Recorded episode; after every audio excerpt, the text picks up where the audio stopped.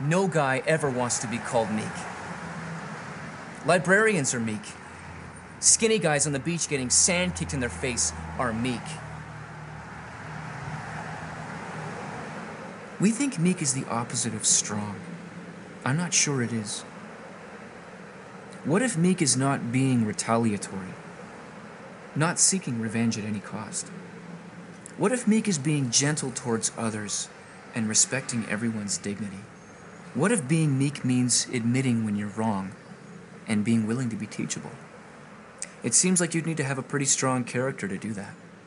Walking the line between living at peace while aggressively standing up for what is true and right, accepting our brokenness while pursuing wholeness, judging sin while not condemning sinners.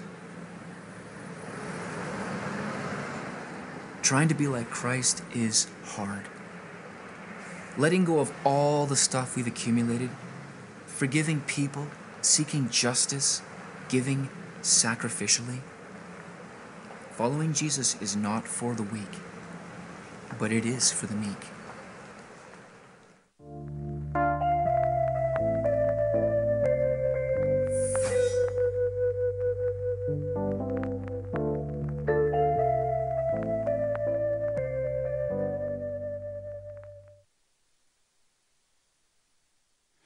Well, greetings to all of you who are meeting here at Central Campus, and also those of you who are meeting together at one of our regionals uh, around the city of Calgary, including those of you in Airdrie, those of you meeting down in Bridgeland, and also at our uh, Northwest Regional that meets at the Crowfoot Theaters. In addition to those, we want to greet those of you who are part of our house church, our home church network, and those of you that we're discovering, hundreds of you um, even thousands of you that are viewing in not only online uh, from uh, here in Calgary, but also from different parts of the world.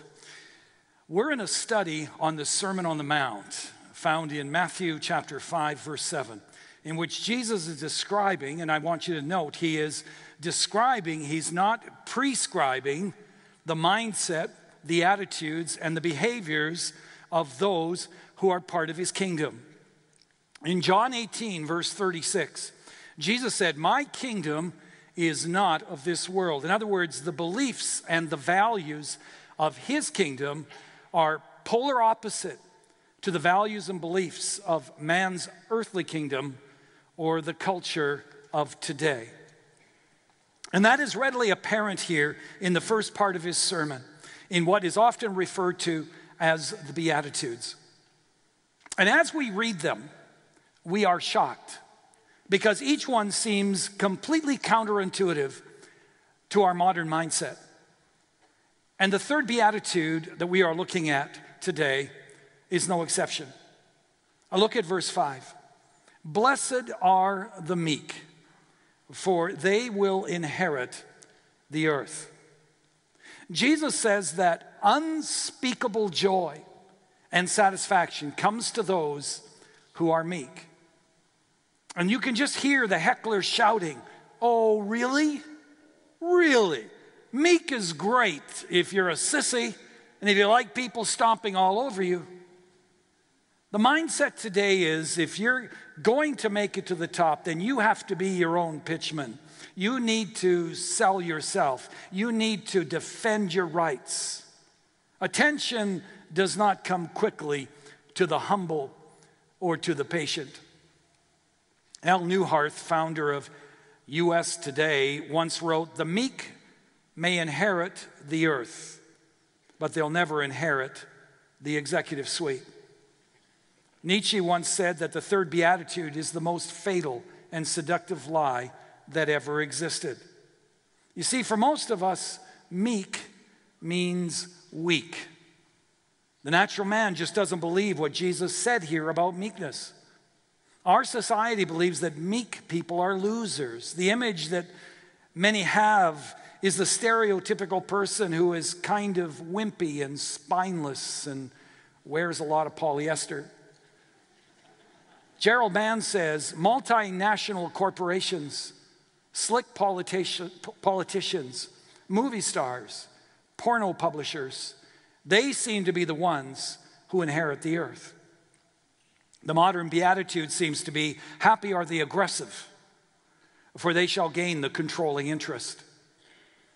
Now, make no mistake, this mindset was prevalent in Jesus' day as well. In the Roman Empire, virtuous meant manliness. You were popular, you were looked up to if, if you had the courage to fight, to defend yourself, and to fight back when needed. The same was true for the Jews who heard Jesus give this Sermon on the Mount. They had the idea that the Messiah, their Messiah, was going to be a mighty warrior who would lead them to military victory over Rome. They wanted powerful, they didn't want a meek Messiah. They wanted Mel Gibson's Braveheart. They wanted Jesus to paint his face blue and cry, Freedom! And that's why they ultimately rejected Jesus as the Messiah, because they were focusing on military revolution. Jesus came to bring a spiritual revolution that begins in the heart and a change of heart. And yet, Jesus insists that blessedness, true joy, and satisfaction comes to the meek, for they will inherit the earth. So, what did Jesus mean when he talked about meekness? Well, to be meek does not mean to be timid or wimpy or spineless or indecisive. It is not the attitude of peace at any cost. It is not, it does not mean to be weak, as many people believe. You see, in the original language, the word for meekness is linked to strength and power. The Greek word for meekness, praeus, is often used to refer to the training of wild animals, the training of a, a lion or a horse. A meek horse is not a weak horse. It's actually a very powerful horse submitted to the control of its master. The same way meekness is not weakness, it is strength, it is power under control. A meek Christ follower is one who has the talent and ability and power, but who channels his power usefully rather than destructively, who focuses his energies toward God's eternal purposes rather than earthly temporary purposes. The difference between a meek person and an aggressive person is that a meek Christian desires to control himself for the glory of God, whereas an aggressive person desires to control others for the glory of himself. Now, the Greek word for meek or praeus carries with it two shades of meaning. To be praeus or meek means to be inwardly humble and to be outwardly gentle. So, what does it mean to be inwardly humble? In the scriptures, inward humility is pictured in three ways. The meek person is not preoccupied with himself. The meek person is not preoccupied with his needs. The meek person is committed to truth and justice. Let me unpack those for us a little more. The meek person is not preoccupied with herself. In Romans 12, the Apostle Paul says that one's view of self will be linked to one's faith. This is what he writes Do not think of yourself more highly than you ought, but rather think of yourself with sober or accurate judgment, in accordance with the measure of faith that God has given to you. When a person's faith is centered on God, his perspective is different than the natural man. The Christian no longer sees himself as the center of the universe, but rather he worships God as Lord and King of the universe. And as a result, his purpose and direction come from God. It's about God, it's not about him. when I realize that all that I am and all that I have and will have, when I realize all that I have accomplished and will accomplish is the result of God's grace and wisdom and sustaining power in my life, I am humbled. I am no longer so sensitive about myself. And the reason I am not so sensitive about myself is because my identity is based not on what others say about me or think about me, but on who God says I am in Him. Christ followers believe to the core of their being that they are loved and accepted unconditionally by God, that they are in Christ and that Christ is in them, and therefore they have everything that they need and have nothing left to prove to anybody else. They are secure, their identity is secure. They are approved in the sight of God. Because you are in Christ, the Christ and Christ is in you. There is absolutely nothing that you can achieve or possess. There's absolutely no status in life that you can achieve that would give you greater worth than who you are in Jesus Christ. I mean, you just think about it. Your need for security or for significance or for love and acceptance or worth are all met in Jesus Christ. And they can't be taken away by changing circumstances or even death itself. Because unlike the temporary counterfeit gods of our world, Jesus is eternal. He is our rock, our fortress. He never changes and He will never leave us or forsake us. Amen.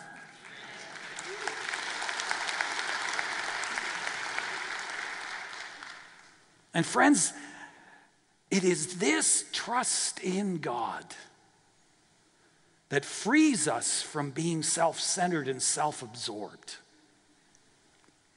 It is this trust in Jesus that frees us from the need to aggressively promote ourselves and to control and to manipulate things for our own advantage.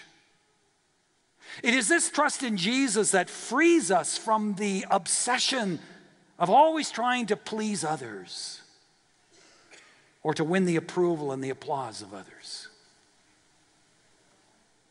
It is this trust in Jesus that frees us from the need to retaliate, to get our pound of flesh when someone disappoints us, or when someone ignores us, or someone looks us in the eye and ignores our feelings.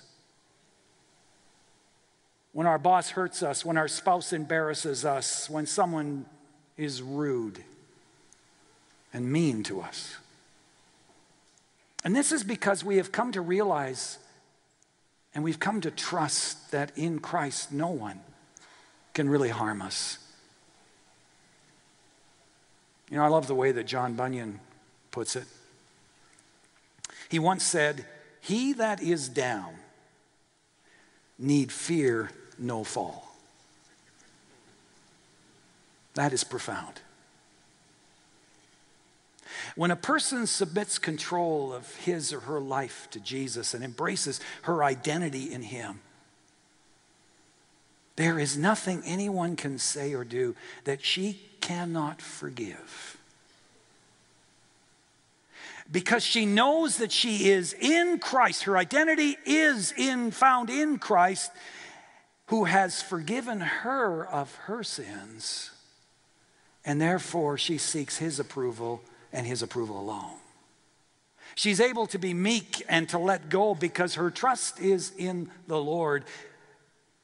And also in the fact that one day Jesus is going to make things right.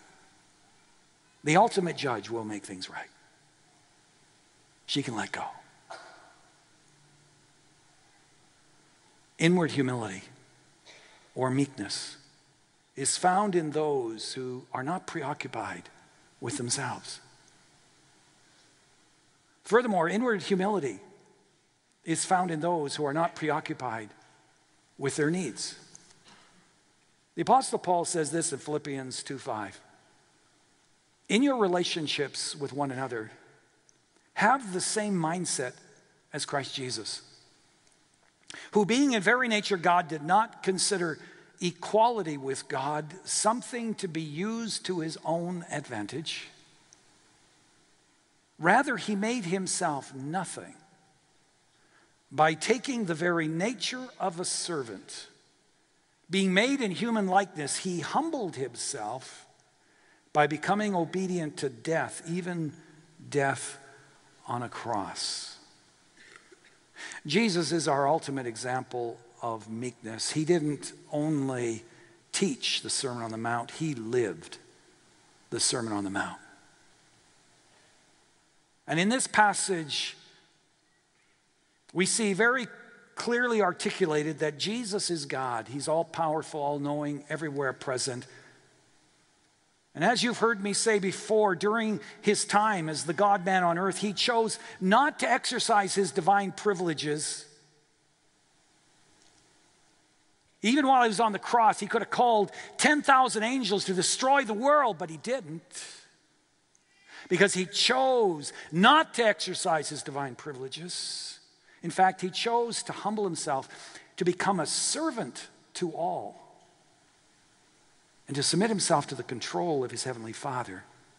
Jesus lived in daily dependence upon his heavenly Father, seeking his Father's direction, praying to his Father, and obeying his Father.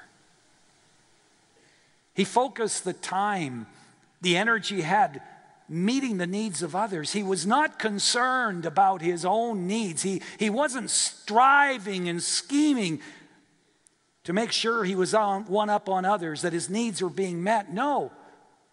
He focused on others and the needs of others because he simply trusted his Father to meet his needs. Isn't it true that so much of our time and our emotional energy is spent fretting about things? We're anxious about making ends meet. We're anxious about missing our chance to make it big. Others leaping ahead of us financially because they timed the sale of something at the right time and we missed out on that opportunity and we're anxious about it. We fret over it. We fret about our kids getting into the right school or other kids doing better than our kids. We fret about if, if we're ever going to meet that special someone. And when we're in that state, the temptation, of course, is to take matters into our hands, to begin to believe that, you know what, we got to do this because I'm not sure God's going to come through. So we take matters into our own hands and we become aggressive and we become controlling and we become manipulative and pushy and demanding even to the point of compromising our integrity and our biblical convictions. And in the end, we're angry and we're, we're frustrated and we're miserable and we're, we're just on this crazy cycle, rushing, running from here and there, anything but meek, joyful, or satisfied. And yet, joy and true satisfaction comes to those who have a deep conviction that their needs, their future, are in the hands of God and that He can be trusted. Brian Wilkerson says a person who trusts God to meet her needs doesn't have to strive or scheme or, or demand that her needs be met. The meek person doesn't need to control things or control others or compete with others to get what he wants or needs or thinks is fair. When you yield to God and His perfect will for your life, you are free to also yield to others. You're free to make different life choices and lifestyle choices than everybody else is making. You're free to go against the grain and not be like everybody else, not get on the crazy treadmill that everybody else is on because you know that your, your life is in the hands of the Lord and his purposes will be accomplished in you and through you. A great example of this, uh, Wilkerson says, is Abraham. When he allowed his nephew Lot to have first choice when they divided up the land. You may recall Abraham and Lot um, needed to part ways because their, both of their herds and their flocks were, were getting to the size where to be in one location just wasn't working anymore. And so Abraham suggested it was time for them to part ways. And as the leader of the clan, Abraham had absolute right to choose first. He could choose the best land, the fertile valley.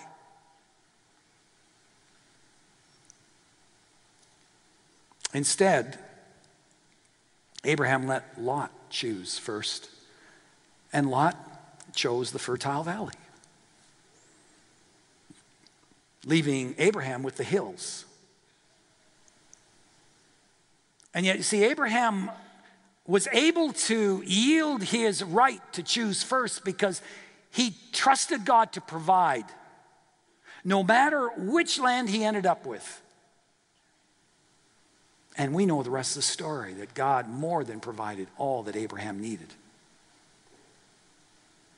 In essence, this is what Jesus meant in the third beatitude when he said, Blessed, joyful, satisfied are those who let go and stop fretting, who surrender their hopes and their desires to God and trust God to meet their needs. Wilkerson goes on to tell the story of an African student by the name of Sam who came to the United States to study at a Christian college back many years ago before it was commonplace for international students to trek to the West to study. Sam was a bright young man with a promising future, and the school felt really honored to have him. And so when he arrived, they took him on a tour, showed him all the facilities, and uh, showed him all the dormitories. When the tour is over, the president sat him down and said, You've seen all the dorms, he said. Which one would you like? And Sam responded, If there is a room that no one wants, give me that room. Tears came to the president's eyes. For of the thousands of students he had welcomed over the years, no one had ever, ever made such a request. Give me the room that no one else wants. Friends, that's meekness. If there is a task that no one wants to do, I'll do that task. If there's a student that no one else wants to eat lunch with, I'll have lunch with that student. If there's someone who has to make the first move to forgive, I'm going to be the first one. Meekness is choosing God's agenda over your agenda. Now, for example, I, I know that some of you use your phones and your iPads to take notes when I'm speaking.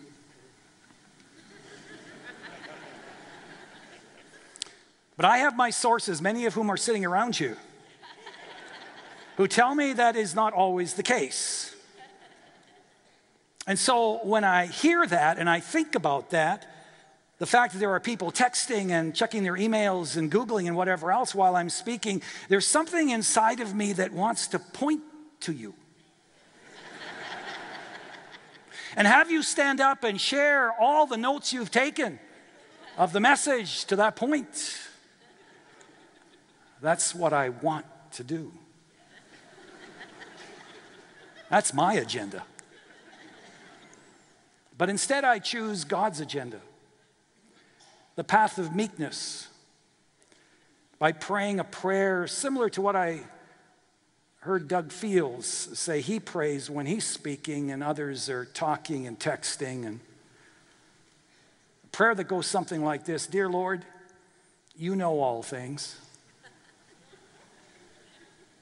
For those who are taking notes of my message, bless them for their faithfulness. For those who are texting or checking their emails right now, I pray that you will bless these slackers with an extra measure of uncontrollable gas.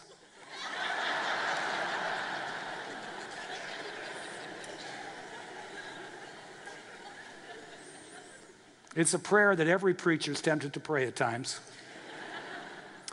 But I confess I haven't prayed it yet. Meekness is choosing God's agenda over yours. It's saying, even if I'm right and have the power to put someone in her place, I will take the pathway of love. If there is someone who needs to serve behind the scenes, in the small place, in the less glamorous place, if there's a sacrifice someone needs to make, I'll be the one. And not because I'm trying to be a martyr, not because I'm doing it out of guilt, or because I'm afraid that God will reject me if I don't. No, the meek person does it because she is confident that her heavenly Father knows what she needs and that He will meet her needs as she is fully surrendered to Him. Inward humility or meekness is found in those who are not preoccupied with themselves, nor is it found in those who are. Meekness is found in those who are not preoccupied also with their needs. Furthermore, inward humility or meekness is found in those who are committed to truth and justice. Jesus' meekness was seen in his ability to control himself when things were done against himself. Like when people falsely accused him, spit on him, beat him, betrayed him, denied him. He genuinely forgave them because he was surrendered to the will of his Father. But when it comes to matters of truth and justice, when it affected God's holiness and kingdom and the welfare of other people, Jesus boldly stood up for what was right despite opposition. He rebuked the Pharisees for their self righteous hypocrisy and their hardness of heart. He was upset with his disciples when they tried to prevent little children from coming to him. He drove the money changers from the temple. This is the other side of meekness that few, if any of us, like. A meek person is willing to be unpopular in order that justice and truth be upheld. You know, this is the part of my ministry which is so difficult. Because week in and week out, you know, I stand up here and attempt to preach and teach the truth of God's word with as much love as I can. But I know at times I'm really messing with your values and with your lifestyle. And I'm sure I'm, I'm upsetting some of you, if not all of you. And if you're like me, you know, I love to hear the truth of God's word, nothing but the truth. I, I am committed to defending the truth. But I don't always like the application of the truth, the radical changes that I'm called to make to actually live out the truth of what the scriptures are calling me to. And so when I look at how I often react when I'm reading a book that just nails me between the eyes, or I, am hearing the hard truth from some communicator of what it means to live out Christ's radical call to be his disciple it makes me realize that when I'm up here communicating some of that to you, most of you are probably reacting the same way that I am. And this is the part of meekness that I'd rather avoid. But you see, this concern I have clearly indicates that I have a lot of growing to do in the area of meekness. Because a truly meek person is willing to be unpopular in order that the truth is upheld, not just as a system of belief, but it's upheld practically in our lives. Whenever a meek person becomes aware of an injustice, he will do his part in making it right, even if it means going against the grain or losing favor with others. He will do so respectfully and in love, but he will have the courage to stand for what is right and good. If he hears an untruth being communicated about someone else, he speaks up and sets the record straight. If he hears a person assassinate the character of another person, he'll pull him aside and he will set him straight. And in a loving way, reprimand him. The meek person is open and transparent who looks for the best in others and genuinely desires the best for others. He's not sensitive about himself. He's willing to disagree with you and still be your friend. In all that he does, everything is motivated by love the love of Jesus. And so to be meek means to be inwardly humble. It also means to be outwardly gentle. This is part of meekness that focuses on how we actually treat other people and involves two things. First, the gentle person or meek person makes others feel at ease or restful in his presence. In Matthew 11, 28, Jesus says this Come to me, all you who are weary and burdened, and I will give you rest. Take my yoke upon you and learn from me, for I am gentle and humble in heart, and you will find rest for your souls. Christ's nature was such that people were often restful in his presence.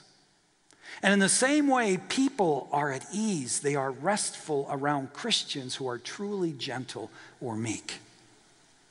I've concluded, for example, that I must be really gentle and meek because so many of you rest so well when you come and hear my sermons. I know, I know, you're just praying, right? I understand, but, but now, in practical terms, this means that even though we are to stand up for the truth and communicate the truth, we should not do so forcefully and in an insensitive way when we express that truth. To the point where others are intimidated by us or afraid or repelled to want to continue to talk with us about the truth. The gentle, meek person may not agree with your viewpoints, but he will always communicate in a loving and a sensitive manner because he cares about you as a person. Furthermore, the gentle Christian will not only make others feel at ease or restful in his presence, but will also demonstrate respect for the personal dignity of the other person.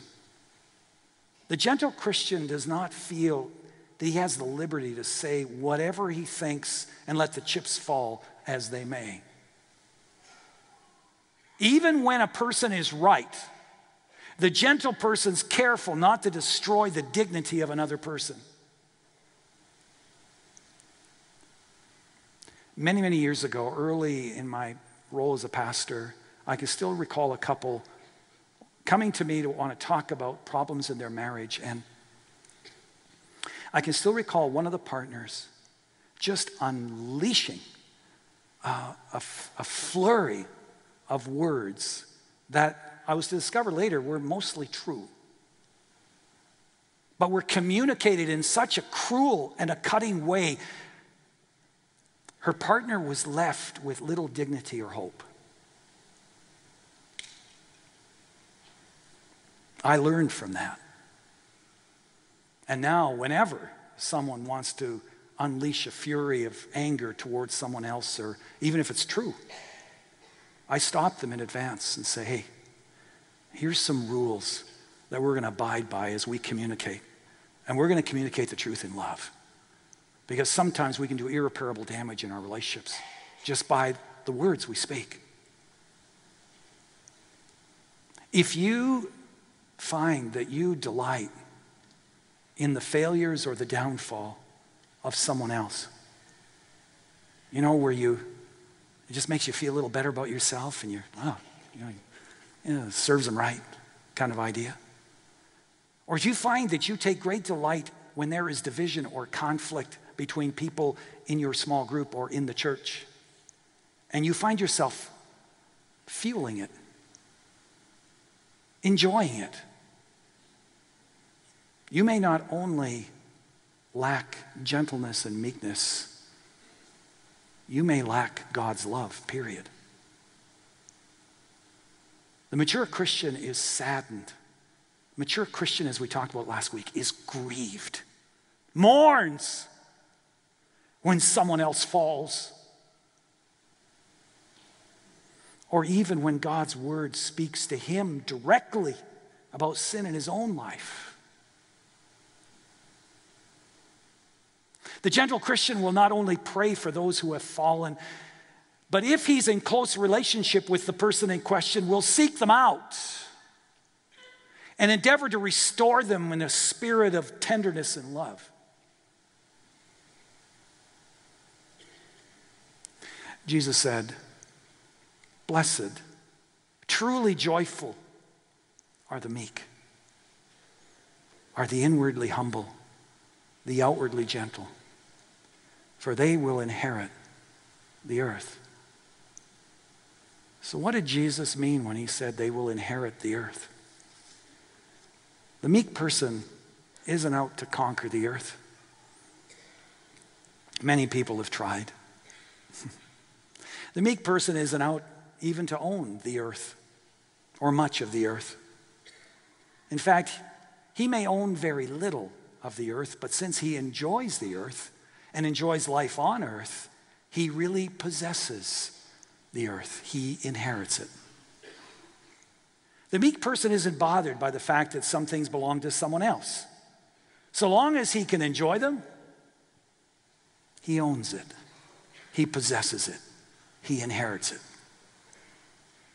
2 Corinthians 6:10 the apostle Paul refers to himself as having nothing and yet possessing everything. You see, we possess that which we appreciate and love. The meek person inherits or enjoys the earth because he's at peace with God, he's seeking first the kingdom of God, and he's content with his life in God. An additional way the meek inherit the earth is through the enjoyment of authentic friendships. Haven't you noticed that it is the genuinely meek person who has many authentic friends? People are drawn to the meek person the way metal is to a magnet. On the other hand, the proud, the arrogant, the haughty person has few friends, if any. We know the proud and unteachable who always have to tell you who they know, how much they know, how much they have, how much they've accomplished. We know these people are often friendless and joyless, and they do not inherit the earth. It's true. It is the genuinely meek who inherit or truly enjoy the earth. You know, sometimes truth is better seen than taught. So I just want to close by having you watch a video of Jan's story, whose life is a picture of meekness. Watch this.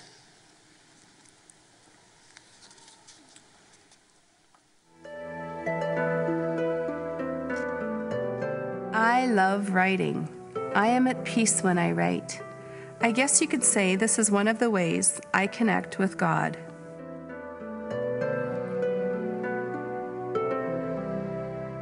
Right now, I'm writing about the stallion. I once heard a stallion being likened to that of a meek person. It's a picture of a creature who is graceful and powerful, beautiful in its strength, but allowing itself to be controlled by its rider. It's an incredible picture, actually. Great strength under control. Are we to be like the stallion, giving control of our lives over to the Lord? It seems like an obvious answer. However, there was a time when I did not want to give God this control.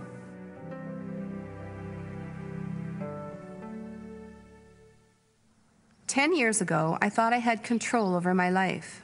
I was married and I had four great, wonderful kids. It sounded like the perfect life, right? But this was all about to change.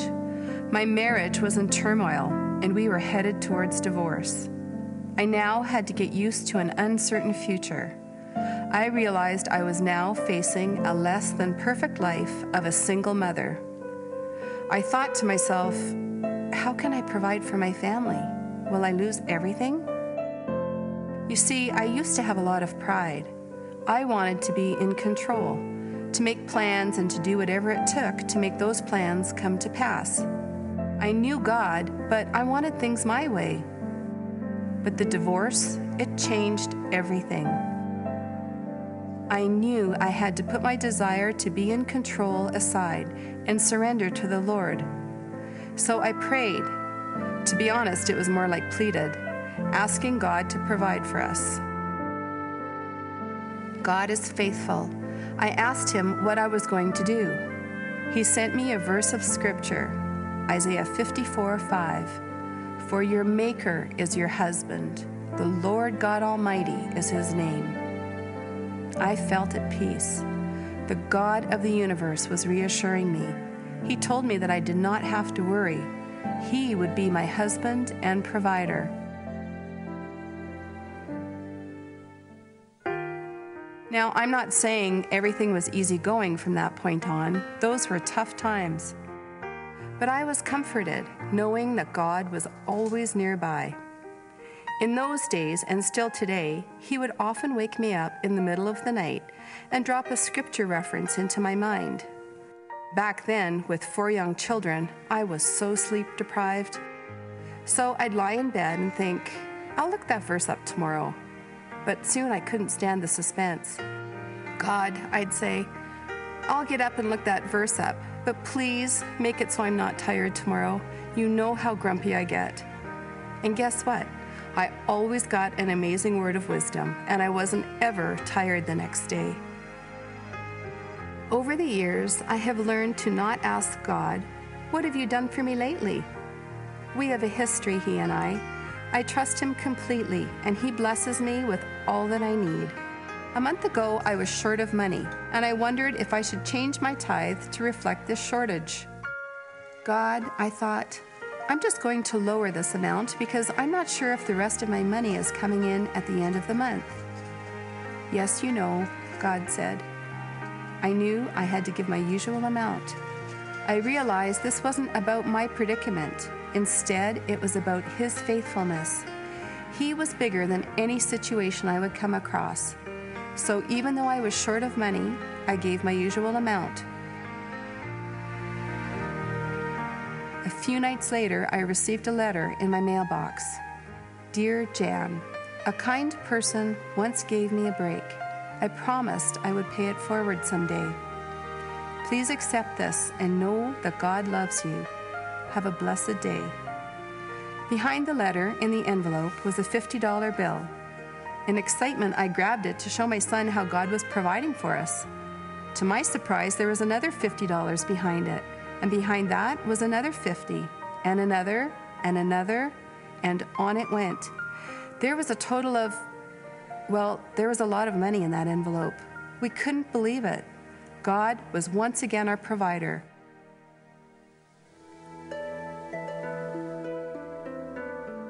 One of the greatest blessings I have received is how He has allowed me to share my faith.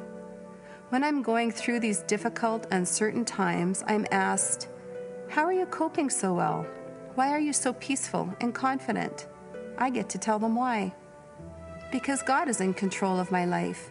And deep down, even though I'm scared and I know things look bleak, God is always with me and He has never, ever let me down.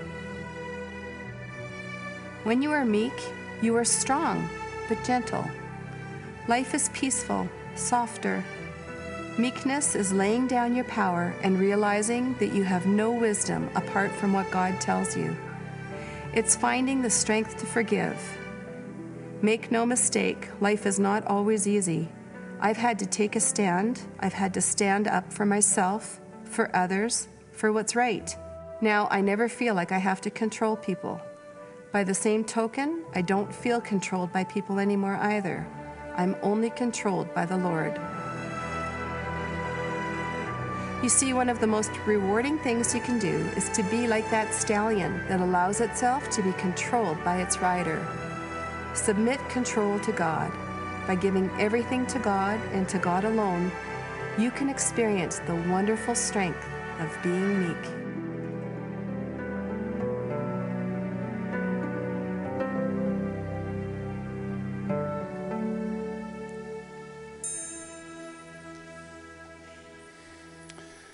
Thank you, Jan, Jan, for sharing your story with us.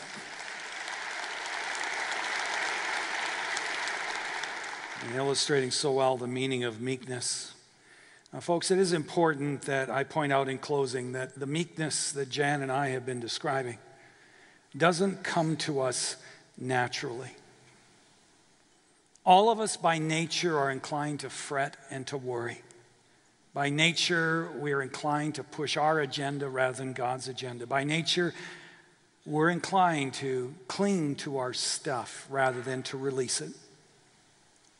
Meekness isn't something that you can fake.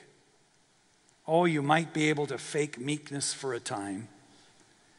But as soon as you're under pressure, as soon as, the, as you're, you're, you're filled with tenseness and, and anxiousness, the ugliness inside that you've been trying to cover up will be exposed again. Genuine meekness requires more than human strength, it requires supernatural strength that God produces in you through the power of the Holy Spirit, along with the other character qualities of Jesus, like love and peace and patience and kindness. The Lord wants to develop meekness in you, but it will require that you humble yourself and you surrender your life totally to Jesus Christ. Wilbur Rees describes the heart attitude of many people today and why they're really missing God's best for them. This is what he writes I would like to buy $3 worth of God, please. Not enough to explode my soul or to disturb my sleep, but just enough to equal a cup of warm milk and a snooze in the sunshine. I don't want enough of him to love the unlovely or to serve him faithfully. I want ecstasy, not transformation. I want the warmth of the womb, not a new birth. I want a pound of the eternal in a paper sack. I'd like to buy $3 of God, please. Rees is saying that most people, they don't want to dump God completely. They just want to keep him at a safe, comfortable distance. $3 of him is sufficient just enough to keep our guilt below the threshold of pain, just enough to escape hell itself. But certainly not enough to turn our life right side up. Certainly not enough to experience the life of adventure and joy that He so much desires for each one of us. Friends, God wants to develop within you a beautiful meek spirit. He wants to invigorate your life through the power of the Holy Spirit. But it requires that we believe Him, that we trust Him, that we surrender our lives totally to Him. There is no other way. Would you bow your heads and close your eyes? I'm just going to give a few moments right now, as I have every week throughout this series, for you to respond to what God is saying to you. If God's tugging at your heart, I am once again going to give you opportunity for you to, to make your peace with God. Invite you to come make your way up here to the altar and spend time with the Lord and give Him total control of your life. This is between you and God. Coming up here isn't what makes you right with God, but it does reflect the humility and the sincerity of your heart. And that is necessary, friends, if we're going to enter the kingdom of God and if we're going to be transformed through the power of the Holy Spirit. Some of you have been resisting this now for weeks. Today is the day for you to make things right with Jesus. So come. Make your way up here. The person next to you won't mind you slipping by them to do so. Come and allow Jesus to have control all of you. Come and let him develop in you the fruit of the Spirit, the love, the joy, the peace, the patience, the kindness, the self control of Jesus, and yes, the meekness, the gentleness. of Jesus. Come as we wait.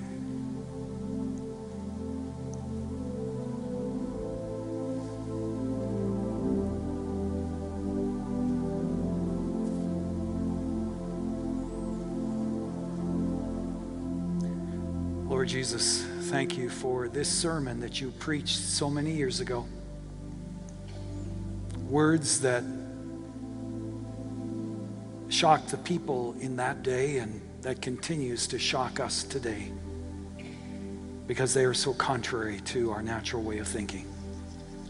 And yet we know, Lord, deep down inside, they are right and they are true. Thank you, Lord, for those who have come forward, for their obedience. And I pray, Lord, in response to their cry to you, that you would fill them with yourself, with your Holy Spirit. Oh, Lord, that you would transform them into the, into the image of Jesus, that the character of Jesus himself would begin to be reflected in their lives. Thank you, Lord, for coming, for loving us so much that you made it, made it way possible for us to be reconciled with our Heavenly Father and for making it possible for us to live a life of adventure and victory and joy with you. Thank you for making it possible for us to truly enjoy and to inherit the earth. We commit ourselves anew to you today, and we thank you for your amazing grace. Would you please stand? Those of you that have come up, don't feel the need to stand unless you want to. Going ask pastors and prayer partners and stuff, just make yourself available to those who have come forward if they would like someone to pray with them. And now may the Lord bless you and keep you. May the Lord make his face to shine upon you and be gracious to you. The Lord lift up his countenance upon you and give you his precious peace. In the name of God the Father, the Son, and the Holy Spirit. God be with you.